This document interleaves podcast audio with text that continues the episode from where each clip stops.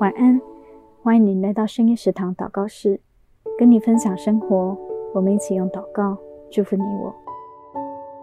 这些日子相比上一个月疫情的紧张，台湾似乎缓和了不少，但是国际的震荡仍然没有消停。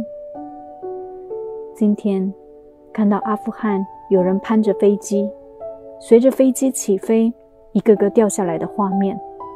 好震惊，也好心痛。是多大的绝望，让他们做出这样的行动？漫天的新闻，很多的画面都在眼前，好难想象这竟是真实发生的事。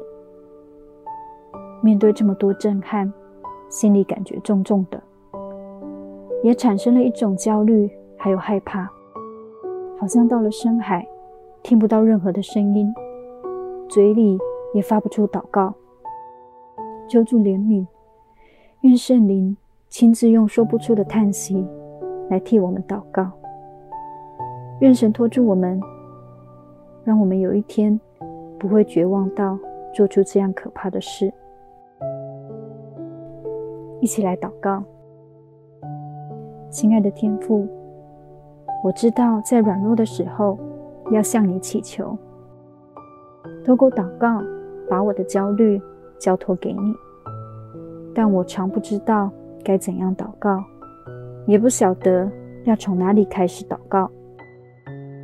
感谢主，透过圣灵，用言语所不能表达的叹息来为我代求，使我在你的怀里安然，让我不会一蹶不振，以至于自暴自弃。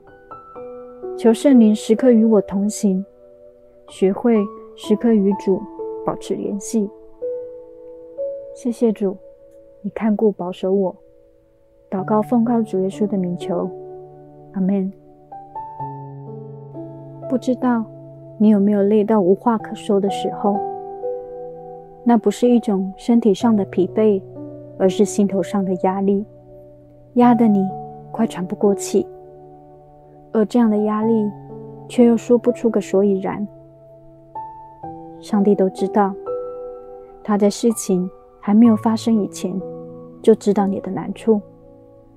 让我们不寻求人的安慰，不找世界的方式来逃避，透过圣灵，用说不出的叹息，为我们与神连上线。